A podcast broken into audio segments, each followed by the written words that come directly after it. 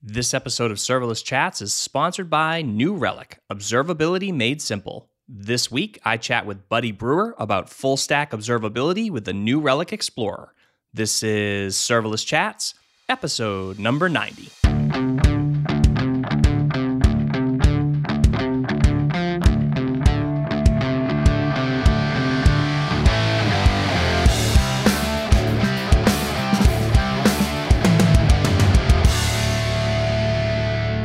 Hi, everyone. I'm Jeremy Daly, and this is Serverless Chats. Today, I'm chatting with Buddy Brewer. Hey, Buddy, thanks for joining me. Hey, Jeremy. Thanks for having me. So you are a field CTO at New Relic. So I'd love it if you could tell the listeners a little bit about yourself and what's new with New Relic. Yeah, so I've been with New Relic for a couple of years now, and in this field CTO role, I get to spend lots of time with our customers to help them get long-term value out of our observability platform. You know, I'm an engineer by trade, started my career as a software developer, like many of our customers at New Relic. Spent substantially all of my career in product development in various capacities, engineering, leading engineering teams, product management. And like I said, now I spend most of my time with customers, you know, helping them tackle their own observability challenges in their businesses. We're doing a lot right now with New Relic to help people make sense out of the volume of data and to help people pull all of the different types of metrics, events, logs, and traces that go into all this observability into views that they can actually use to help their customers get better experiences in a world where software architectures are just becoming more complex by the month. Right. Well, awesome. Well, first of all, I want to thank New Relic for sponsoring this episode and for just the amazing amount of support that they give to us here at Serverless Chats and what we do. So thank you very much for that. Now, you mentioned these tools that you're working on to be able to observe modern applications. And the new tool that was recently launched is the New Relic Explorer, which I've looked at this thing. This is absolutely fascinating. It does all kinds of really great things, but I'd love it if you could tell the listeners a little bit more about that product. Yeah, it's part of our full-stack observability product in the New Relic One platform. And so it's an in-place upgrade that everyone who uses full-stack observability today gets. And what it does is it takes all of the information across all of the different dimensions that people are used to seeing in New Relic One, it pulls them together into new views that help people make sense at a macro level of what's going on in the health of their software across all of the dimensions that matter today. So, infrastructure, front end, the application logic, all of that stuff in single views. And then there's another part of New Relic Explorer that helps people understand in real time what the key changes are that are happening in a way that requires zero configuration, which is really important to our customers today because the software architectures and the underlying containers and everything that serve those are changing so fast that people just don't have time to manually configure things today like they used to be able to. Yeah, right. And one of the things too with cloud infrastructures, you've got all this telemetry data coming in from all these different places. And most of the time, I mean, I know at least what I had been doing is using a bunch of different dashboards and basically jumping between different things, trying to figure out what's healthy, what's not healthy. And I love these new views that are in the New Relic Explorer because it actually shows you if a problem is getting worse and worse and worse, it gives you this growing bubble. So these visualizations are really, really helpful. So I think that's Lookout, right? That does that. That's right. Yeah, that's Lookout. The way that I think of Lookout is imagine if you could take something like the Unix diff command and apply it to all of your telemetry data, comparing now versus any point in the past. And then, whereas the Unix diff command is a text, kind of console rendering, what Lookout does is it renders all of this in a visual display in a web browser so that you can see, like you said, you have these bubbles that really display two dimensions at the same time. The volume of data, whatever it is that you're looking at for a piece of data, a lot of people use this to visualize changes in errors or throughput or latency, but it could also be order volume or, really any metric that you want. That's the first dimension. And then the second dimension is the magnitude of changes, right? what it helps you do is to zero in not just on the things that are red, because in environments where folks have, you know, thousands or even tens of thousands for some of our enterprise customers, containers running on any given day, the nature of that design and the fault tolerance inherent in that architecture ensures that on any given day, there's going to be stuff that's red, right? So if a customer calls in about a problem, you log in, you see some things that are red. Well, some of that stuff was red yesterday. What Lookout helps you do is to focus specifically on those things that changed from healthy to not healthy around the same time as a customer impacting problem. And then you can see all of the different pieces that also correlate to those changes. So you could pull it all out and focus just on the things that matter. Yeah, no, that's super helpful, because again, it's one of those things where, I mean, I've worked as an SRE in the past, and you know, you get these constant errors sometimes that keep coming up, and they're just kind of there. But sometimes it's the severity of the errors. It's how bad was it yesterday versus how bad is it today. Of course, we wouldn't leave a problem that long, but seeing those changes over time and seeing sort of that growing bit of it, I think is just incredibly helpful, you know, from that sort of global view standpoint. And then the other thing that's part of this, which I think is another really cool representation, is the navigator piece. And this basically uses like a stop sign, a yellow, or, you know, a red, yellow, and green sort of, what is it? A hexagonal or whatever, an octagon or something like that, but basically shows these little blocks that show you what's healthy and what's not healthy. And then you can dive down into each one of those to see more detail. That's right. And what we did was we designed that view to pack an order of magnitude more information density into a screen compared to the view that we had prior to this. Those views continue to be part of the product. But again, this New Relic Explorer is an in-place upgrade that everyone gets that you can use in addition to all the things that you already have with New Relic. But the first piece is that order of magnitude more information density on a screen. The other thing that it does is summarizes all of this in a way that you can use it as, you think of it like the new mission control for New Relic, right? So for your game day dashboard on the major event that you knew was gonna, that was coming, and you wanted to be 100% situationally aware about everything going on in your software when that happens, whether it's a major advertising campaign that you expect to bring a lot of traffic to your site, or it's a big calendar event that, or major event in the news if you're in media or something like that. That mission control that allows you to see everything in a single view. And then we have some flexibility where you can customize that view or create multiples of them that align to specific teams. We call this workloads. So you can take the different workloads that are running in your architecture, all of its constituent pieces, from the front end components, the back end components, the infrastructure, all of it, you can visualize in a single view that aligns to specific teams that work on them. So everyone can get their own tailored mission control. And then another piece of all of this, because the everything that I've talked about so far has been this extremely high altitude look at what's going on in the software, which you need. But as soon as something, you notice something that requires you to take action, you very quickly need to switch to a lower altitude. Right. And so one of the things that we built into New Relic Navigator is this concept of related entities. So an entity for us is any component in your architecture that makes your software go, whether it's a Docker container or some other piece of infrastructure, or it's a web application that's built in JavaScript, or it's backend logic written in Node or Go or PHP or anything. Those are all of those individual discrete components. We call those entities. They all have a health condition, an alert status. They can have events, logs, and traces that are associated with all of them. But one of the things that is a really critical piece of data that we have at New Relic that this release helps to expose is the relationships between all of those. Right. So it's not just a simple linear relationship or even a tree structure. It's a connected graph of all of these different components. And so if one thing is red, the thing that you click on might not be the root cause. And the impact of it being red might not be limited to just the pieces that are connecting to that piece, right? There could be a number of other services that depend on it that are being sort of upstream or downstream impacted. And so every time you click on something, we show you all of the upstream and downstream relationships so you can follow it.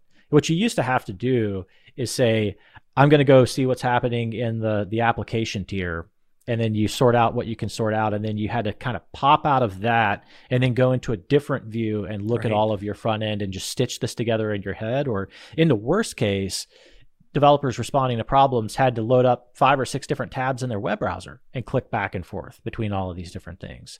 The related entities, New Relic Explorer, the hexagons and Navigator, all of that stuff is designed to help people with that problem so that you can go straight to what the root cause is by just navigating the shortest path through that graph instead of having to pop out and start your search over again. Right. Yeah. And I wish I only had to open 4 or 5 tabs. I mean, usually it's a lot more than that. And you're searching through logs and trying to find that. Now, the other thing that's really cool, and I mean, there are a lot of distributed tracing products out there now. And it's very, very cool where you can go and see sort of, you know, how data is moving through different components in your application, which is really, really helpful.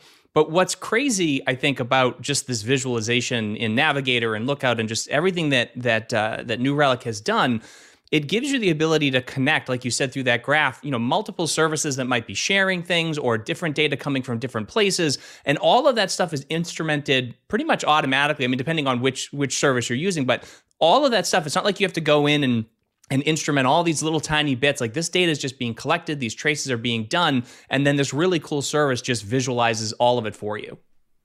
That's right. You know, full-stack observability, which is where this new functionality lives. Like I mentioned, this isn't a new product. It's an enhancement to an existing one. Full-stack observability exists on top of another part of our platform, which we call the telemetry data platform. We've been building that for so many years. We only in last July exposed it as its own product, right. You know, priced really simply just on ingest. And we have a free tier, by the way, that anybody can sign up for, and you can ingest 100 gigabytes per month for free with no charge. And one of the great things about the telemetry data platform is it's a high volume, scalable place to put all of your telemetry data, agnostic to whether it's in a metric or an event or a log or a trace. You can just put it all into this single platform, which is the first step that you have to do if you ever want to have a shot at tearing down all these silos between all the different pieces of information. So, like, take traces for an example. Having the telemetry data platform enables us to do things like show logs in context, because the logs are in the same data store as all of the trace data. And so if you click on a trace, and even if you click on a span inside of the trace, then if you generated any log events that happened just during the context of that span of that trace, we can display it in line. So what you used to have to do is you had to go into a different tab in your web browser and start over again, and maybe try to use some kind of a trace ID or span ID or something like that was, you hope, was also indexed in your logging tool, and then you could go find it there. Having all of it inside of one data store means that if you're looking at something that's a particular type of data, like a trace, you can see other types of related data, like logs, in the same context and in the same view. Right. Yeah. And I think an important question would be, you know, the simplification of this. I mean, everybody wants things to be simpler and have these, you know, really simple views and good ways to represent and visualize their data.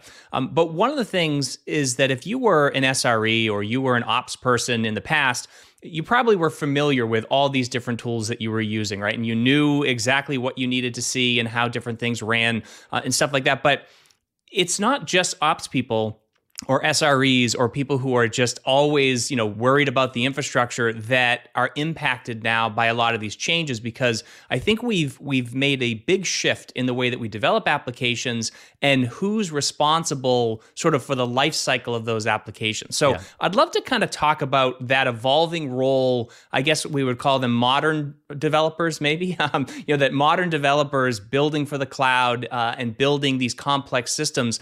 Like, what kinds of responsibilities do you think have shifted to them? Yeah, it's interesting how the nature of the role of software development has changed. I mean, I started my career, you know, 100% front-end developer, and specifically building tools for front-end developers to reason about the health of the front-end experience, right? Mm-hmm. And then you had back-end developers, and you could kind of, you know, meet someone at these networking events and kind of talk about which parts of the stack that you work on. But those lines are fading, you know? I mean, There's a report that came out last year, I think it was UBS, compared how many developers identify as, you know, different types of developers, front-end engineer, back-end engineer, et cetera. And the thing that was remarkable about it is specifically people who identified as a full-stack engineer. Right. 55% of the respondents identified as full-stack engineers. Okay, so more than half. Now, in 2015, 5 years ago, it was only 29%. Mm-hmm. So it's the majority and also the fastest growing cohort of sort of engineering role. And that's how you end up with the situation we were talking about before, where you've got so many tabs open in your browser, is because right. all of these tools have been built for specific slices of the application architecture. Logging tools, front-end analysis tools, right. back-end analysis tools, infrastructure analysis tools, all of that. Full-stack observability, the product that we offer with New Relic, aims at being a full-stack analysis tool. And so, again, in that single tab, you can see the relationships between all of these different tiers. And we did that specifically in response to what we saw as this broader trend, both from the analysts, but also talking to our own customers and realizing, you know, New Relic's been in this business now for 13 years, started in 2008. So we've seen a lot of this evolution firsthand among our customers. And they were asking us for this. They wanted simpler views that connected all of these different pieces together because, you know, increasingly what happens, somebody gets a notification that there's a problem that they have to solve, and it's not just in a slice of the architecture. They're on a team that is designed to do everything that it takes to deliver a particular part of the customer experience. Right. So if something goes wrong with that experience, whether it's in the infrastructure tier, the application tier, or the front end tier, they're accountable to finding it and fixing it. And so we're building tools to help people do that better. Yeah, and I think that's interesting in terms of sort of that evolution where even when, you know, let's say AWS sort of started with EC2s and things like that, the virtual machines, you know, back in 2008, 2007, somewhere around there, you know, you started building applications that way. And I think you had very traditional ops people setting up the networking for people and setting up a, you know, an EC2. And, you know, I don't think a lot of people were doing CI CD, at least not like they were, not like they are now. But so, you know, you take that code that a developer would write and someone would, you know, sort of set up that instance or that environment for you to dump the code into. And then as we move towards things like containers, you know, developers are now responsible for packaging their own containers and requiring the, you know, the resources they need or the packages they need, things like that. And then moving even further down the line to serverless, where, I mean, in most cases, you don't even have an ops person involved, right? I mean, there's nothing for them to set up sometimes. So that change in how we're building applications, have you seen, you know, do you think that change of how developers are getting closer and closer to the infrastructure, that's, you know, sort of one of those things that prompts a need for this full stack observability? Oh, yeah, for sure. And it's affecting everyone. I mean, it has crossed the chasm, you know. Right. I mean, this is not just cloud native startups that are adopting this. I mean, substantially every large enterprise that I talk to, and I speak to, you know, usually multiple per week, are somewhere along this journey of cloud migration. Mm-hmm. And that includes, you know, shifting workloads from data centers, you know, or traditional monoliths, decomposing into microservices, moving from data centers into cloud, orchestrating all of this with containers on Kubernetes, and increasingly across the board, cloud native and traditional enterprise, like you said, moving to serverless because of, you know, there are certain economies and efficiencies that you get out of being able to take advantage of that layer of abstraction, right. That, you know, that companies of all sizes and across all industries, you know, I mean, not just gaming and super high tech and media and commerce, but also financial services and travel, and like just everybody is moving toward this and adopting it. And they're looking for tools that can help reason about the connections between all of these different pieces that they're now responsible for.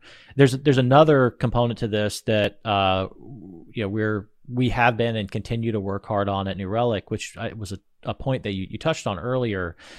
This notion of when you have so many components that you have to manage, and all of these things are moving and changing so rapidly, you don't have time to undertake these expensive manual tasks to create all of this instrumentation. And so we've been for over a year now, progressively opening up our platform to accept other types of third-party data, not just our own agent technology that we've been building since 2008, but things like, Prometheus and OpenTelemetry. You can mm-hmm. just point exporters at our endpoints and make it easier to get that data on board. Taking all of our instrumentation logic and making it easy to wrap that in automatable frameworks, like things like Terraform scripts and stuff. Yep. So you could actually build observability in as code and deploy it at scale. We've been talking about New Relic Explorer, which is our release that we're talking about today. That's all about the visualization, but it's enabled by a tremendous amount of work that we've done and continues to be underway to simplify the instrumentation. Because as the architectures themselves become more complex, it obviously gets harder and harder to keep up. People can't. Frankly, a lot of our customers have issues where they can't instrument fast enough to keep up with the change that's happening in their infrastructure. And so as a result, they have all of these dark areas of their application that are critical to delivering the experiences to their customers, but they don't have observability into what's going on inside of it. Right. And so we've been doing a lot of work to give people tools to get leverage on that problem too, so that they can add instrumentation to all the pieces that matter. Right. Yeah, and I know that New Relic has done a ton of work on instrumenting Lambda functions, for example, like being able to instrument these things where you can't necessarily run the agents. And I know there's been a lot of really cool innovations, in the serverless space around some of that stuff. But I'm curious, just from a developer perspective, and maybe you have some experience here of seeing some of your customers do this. How much of that monitoring, how much is your average developer who's maybe building a cloud application, working on a team, how much is that developer actually going in and using these observability tools to see what's going on? Like, is that something where they need to be heavily involved in that? Or are you still seeing a good separation between, sort of the ops team in that regard? It's evolving. We're seeing it change in a couple of dimensions. The developers use observability data and monitoring tools far more than they did years ago, although there's always been a segment who needed to do that. I mean, New Relic, one of the things that we're known for as a company is being the monitoring platform that is the most developer friendly. Mm-hmm. Right. I mean, this was part of our CEO as Lou is a programmer at heart who still writes code on the weekends, even as the CEO of a public company. It's part of our DNA. And I think we've always had a natural affinity through that to the types of adopters who are developers, who both write the code and they deploy the code. What we're seeing is, and as our company has grown, that cohort of developers who are responsible for both writing the code and deploying and managing it are exploding in size and scale and the number of those people that are out there. And so we've just been kind of riding that wave, if you will, of developers who continue to be responsible for how all of that stuff actually materializes. And it's now becoming essentially the standard.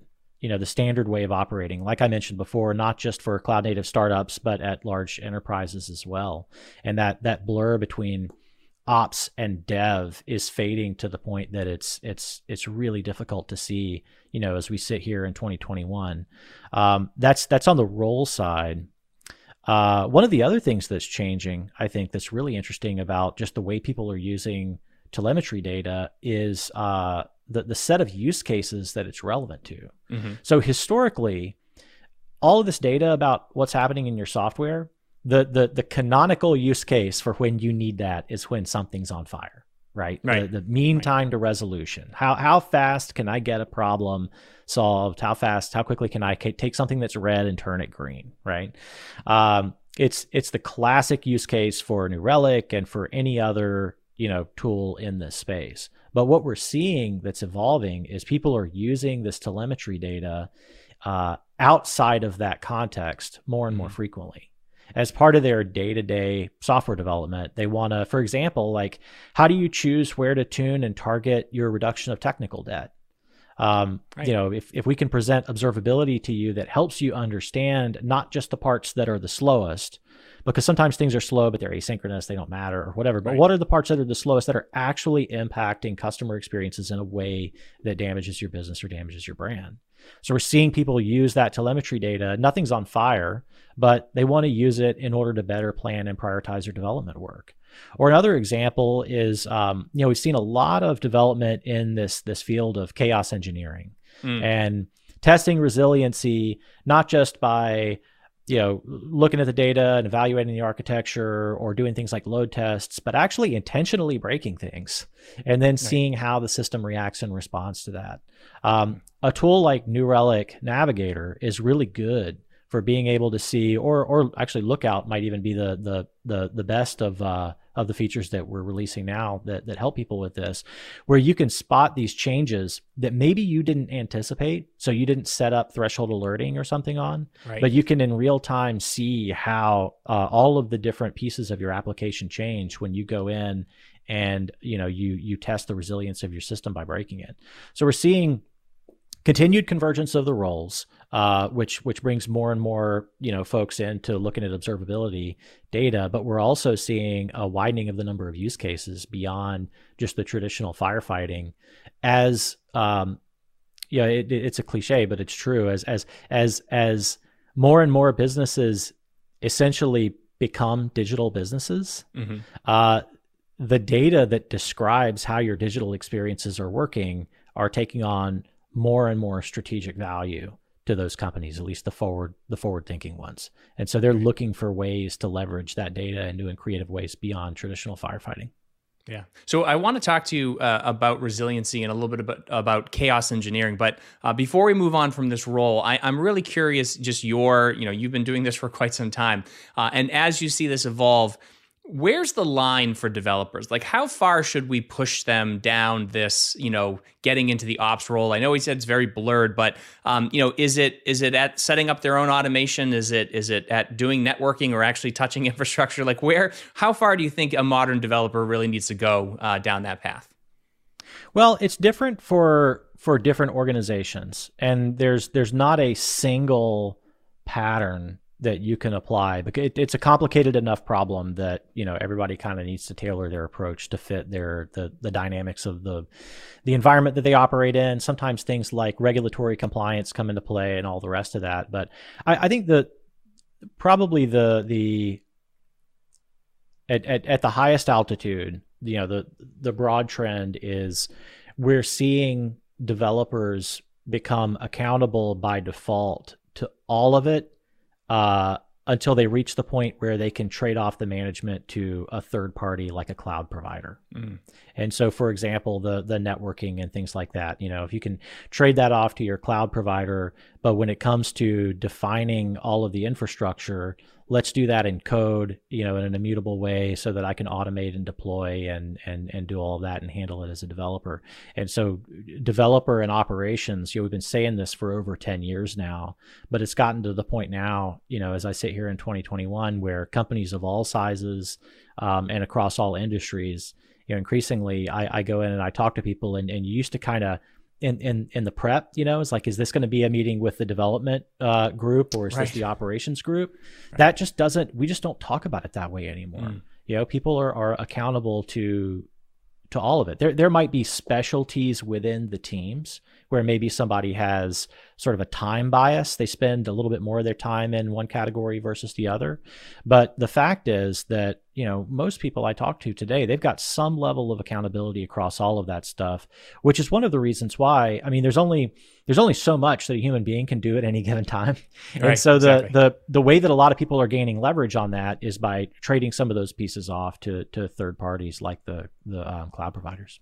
Yeah, no, I think that makes a ton of sense. So another thing, I think you mentioned something about complexity in there. And one of the things we're seeing quite a bit of now, which is sort of a very popular way to develop software, is to go down the microservices route and sort of get rid of those old monoliths. So as people are building more microservices, and you have multiple teams, which means they probably don't always follow the same standards, and some might be written in different languages, some might be running, you know, in different environments.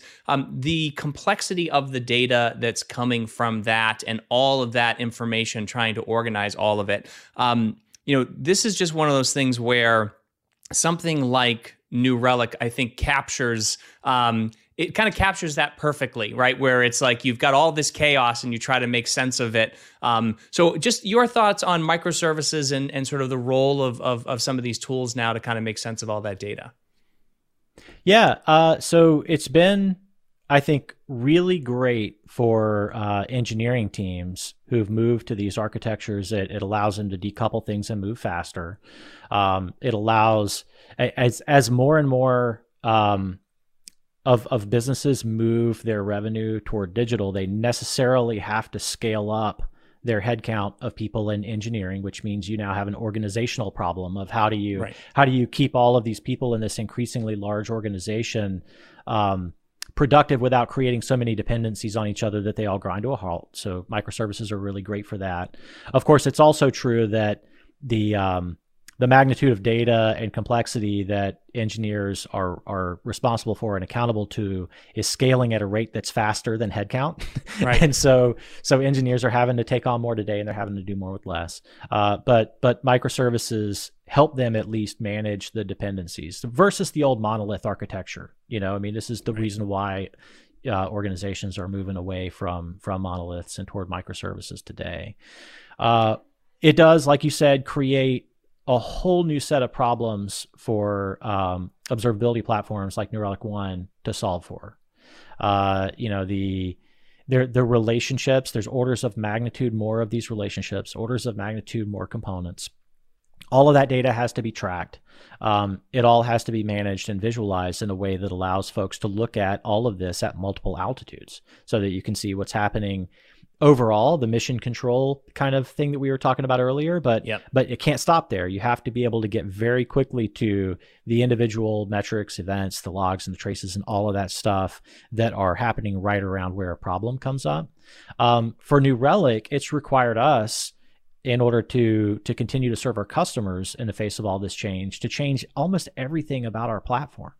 I mean, we went from having probably a dozen different discrete products, right? We had a real user monitoring product, synthetic monitoring product, a mobile, app monitoring, APM, infrastructure, logs. We had all of these different discrete products. In order to keep pace with all this and continue to serve our customers, like we talked about earlier, with the evolving role of the engineer toward full stack responsibilities, to bring all of that together into a single product. That change happened because of changes that are happening in the organizations that we serve and in the broader application architectures. You know, another massive change that we made is we decoupled, well, we stopped counting hosts for one thing. And so, you know, we used to price all of this by units that just don't really make sense anymore, right? In the modern era. How do you count up how many hosts that you've got in a world where it's going to be different an hour from now? And so we stopped. We switched to, you do know how many engineers you have. So full stack observability is priced by the seat.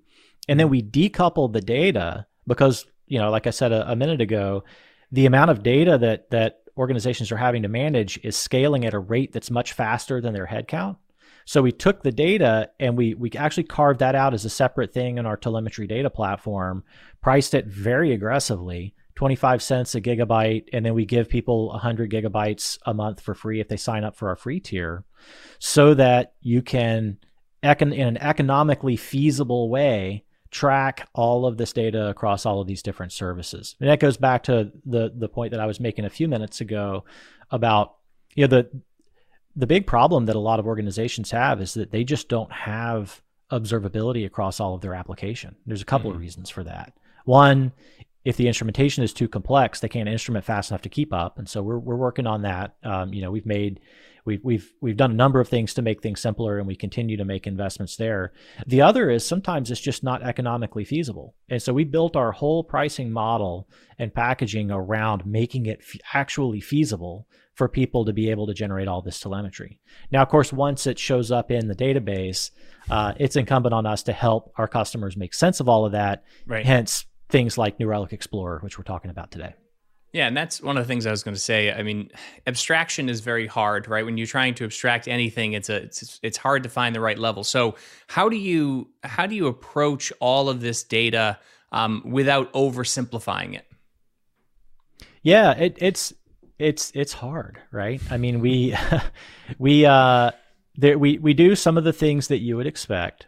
We have, and we've always had, curated views that are informed by our 13 years of experience helping thousands of companies manage their own data.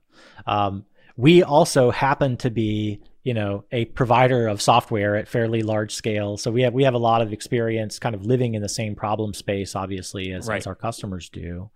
So we work hard to give people out of the box views to help them understand what's going on in their software. And then of course, we've got the ability for you to create custom dashboards, you know, like you would expect. We have a query language that allows you to interact directly with the high cardinality events that we store, you know, on behalf of our customers. So if you, and not everyone can do this, but, you know, every organization that we work with usually has a small number, or sometimes a lot, but usually at least a few power users who understand the query language and can get in there with a scalpel and pull exactly what they need out.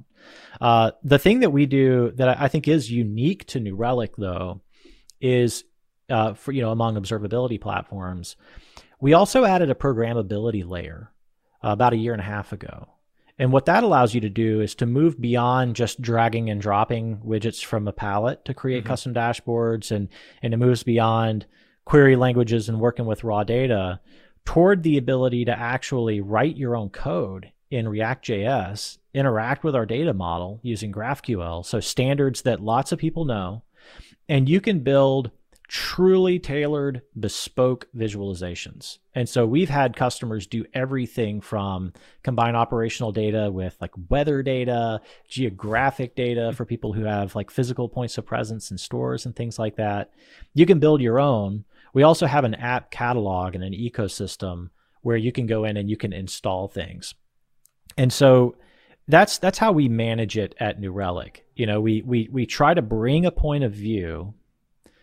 And this is where we're always, you know, every company in the world who has this problem, and it's a common problem, you know, it's a balancing act that you'll never be done with, right? You're always working on. Right. But we try really hard to provide people with out of box curated views that allow them to be immediately productive, but at the same time affording the flexibility, not just through custom dashboards and things like that, but actually an application or a platform you can build applications on top of, so that you can visualize any sort of way that you want, but not make that ecosystem so like convoluted to navigate and all of that stuff that it's impossible to find the pieces that solve 80% of the problem, right? So you can imagine if we took everything that anybody ever did custom and we made all of those first class objects in the system, it would be so long, such a huge haystack that you wouldn't be able to find the pieces that solve 80% of the problem.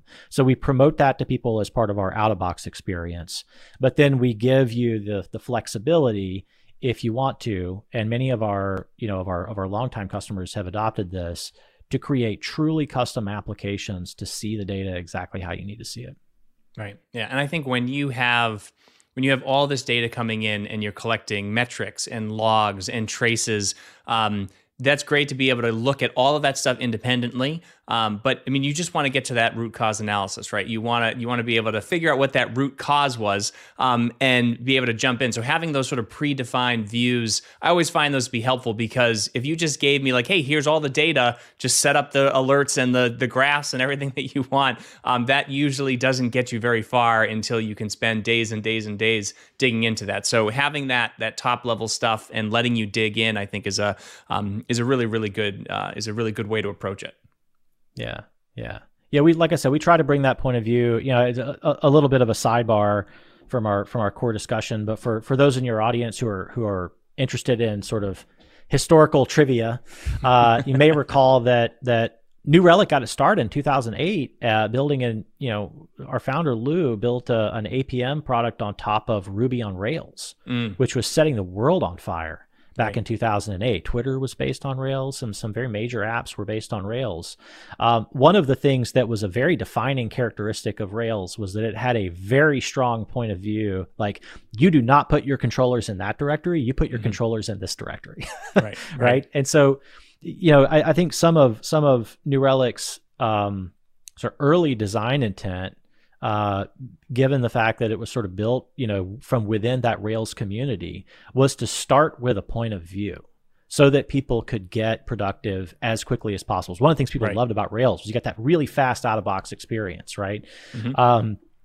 And so over time, as our business has grown, and of course, you know, now New Relic does way more than Ruby on Rails, although you still can monitor your Rails application with New Relic. You have all of this additional flexibility, but where the company sort of got its start, and one of the things that we were known for really early on was that developer productivity, and that came from bringing a point of view of, you know, once you get you drop in the instrumentation and you log in and you immediately have insights. So we try to hold on to that even as we give people more tools to create all these custom applications and everything on top. Right. Yeah. And I think an opinionated approach to certain things with some flexibility, that, you know, sometimes it can steer you in the wrong direction, but you're right. It just gets people productive so much faster. So, all right. So I want to go back to the resiliency and some of that chaos engineering stuff, because it seems like Lookout and Navigator, these are those perfect tools, like you said, for sort of doing those chaos engineer or those chaos days or things like that. So what are some of your thoughts on just, you know, building resiliency into these systems, and how can New Relic, Lookout, and the other services underneath that, how can that help you sort of make sure that you're building resilient systems? Yeah, well, so a lot of what goes into New Relic Navigator and Lookout is having the ability to see in real time what's changing in your application, right? And so, like I said, many of our early adopters, for example, when we first started opening this up to a small set of customers before we reached our general availability launch of these features, in addition to using the new features for the production events that were coming from real customer traffic and things like that, right? They were also using it as a way to reason about what's happening in their software architecture when they're intentionally making changes. That was another one of the core use cases, that we saw people using this for. And in particular with Lookout, because it's zero config, it's really good at helping people reason about these unknown unknowns in software, which is sort of one of the differentiating characteristics that gave rise to this notion of observability in the first place, right? Was, when a lot of the distinctions that people draw between monitoring and observability is that monitoring was defined by this characteristic of, I know all of the failure modes, I'm going to instrument them all with threshold-based alerting, and then I want to get a page when something breaks. And then observability, one of the defining characteristics of it was, in contrast to, you know, the way that people used to do things, more and more of the way that software fails today, oftentimes it fails in a unique fashion because of all of there are more variables in the equation anymore than you can count because of microservices and all that stuff. And so you have to have a model that allows you to see what is changing and not just where the changes are, but actually direct you toward the ones that are causing a customer impact without relying on you having analyzed all of the possible failure modes in advance. Right. And so since Lookout isn't reliant on prior configuration or thresholds, it's just looking for changes and then correlating all of those changes to each other so you can see where the clusters are, which is a lot of what the problem space that people are solving in AIOps, for example. This is a like an exploratory real time versus a lot of the AIOps is about sending you notifications, which we also do, but this is about seeing it when you're actually logged in and exploring what's happening in your software. Makes it highly useful for those situations when you're doing chaos engineering. And it's something that we're seeing, you know, we're far from a state where everybody's doing that today. But again, you know, we're seeing a lot of growth and increasingly companies who are solving for those types of use cases. And it was one of the things that we designed New Relic Lookout to help people do. Yeah. Well, I think if you are at the point where you need to start doing chaos engineering, you probably have a lot of applications and a lot of services talking to one another. And I think, you know, just convincing some team, hey, by the way, we are going to break something in production to test it. If you're going to do that and you can actually convince some team members to let you do that, you better have a pretty good tool that's going to be able to capture and be able to observe what is actually breaking, especially even if you have to revert quickly, at least be able to see, you know, the history of that and be able to go in and see, okay, when this broke, this particular service is no longer responding, or something like that. But so are there any you know, sort of surprising things you found you know, as people started adopting this stuff? Yeah, you know, one of the things that I thought was most interesting when I was going through our feedback from our early access program, we designed this for engineers to use, right? For people who are in the work every single day to help them do their jobs better.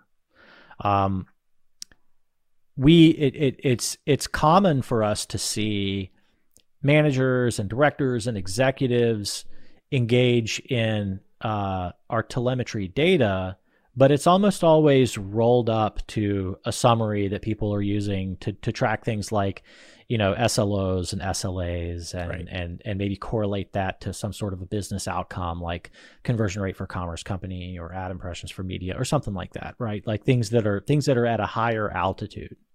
One of the surprising things that we saw with the early access program for a New Relic Explorer was we saw a use case where a manager who historically was unable, because of all of the stuff that we've talked about so far, all of the complexity and everything, it's impossible for them to reason about it and do all of their other responsibilities as a manager.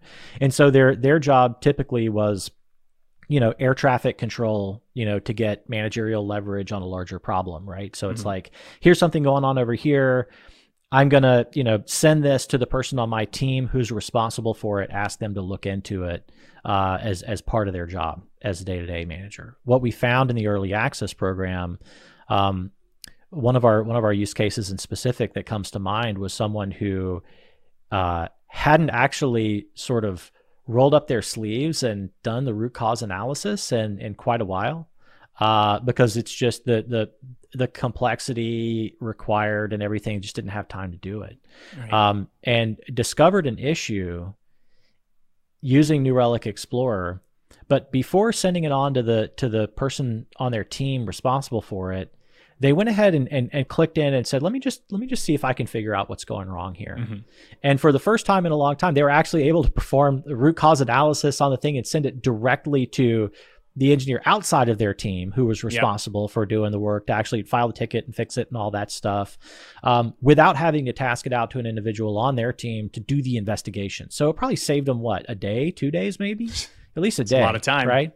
Yeah. And so, like, you know, that was something that we didn't necessarily expect, was that it was going to unlock the ability of folks who don't ordinarily do root cause analysis and detailed work to be able to actually navigate to what the root cause was in a way that they'd never been able to do before. It was actually one of the more, I think for me personally, hugely validating points that we had achieved what we had set out to in terms of making an interface that people could use efficiently, when not only the people in your target audience, but also people who weren't necessarily in your target audience were still able to diagnose a problem in real time because the connections were there in the right place. I mean, the data's always been there. You know, collecting data is not hard.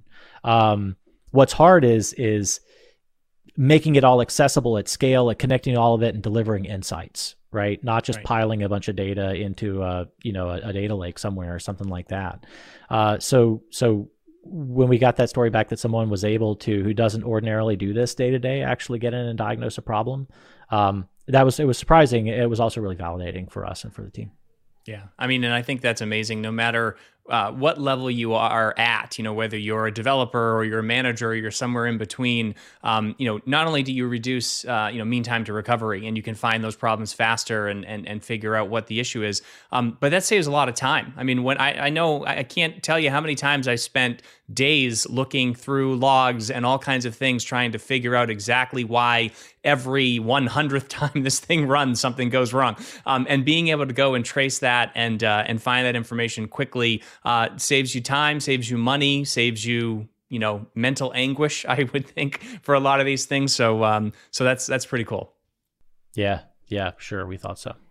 Awesome. All right. Well, listen, buddy, I really appreciate you being here and sharing all the stuff about the New Relic Explorer and the New Relic One platform. So if people want to find out more about you, ask you some questions maybe, or they want to find out or sign up for New Relic One and use this new Relic Explorer, how do they do that?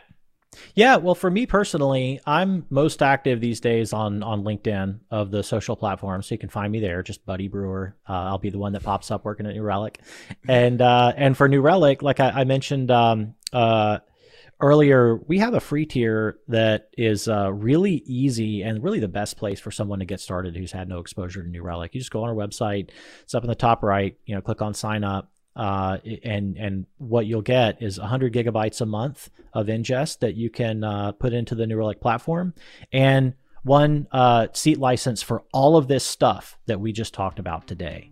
So you can actually ingest 100 gig of your own data every month and just go use New Relic Explorer and all the other parts of full-stack observability. Awesome. And you can find that at newrelic.com. Thanks again, buddy. Thanks, Jeremy.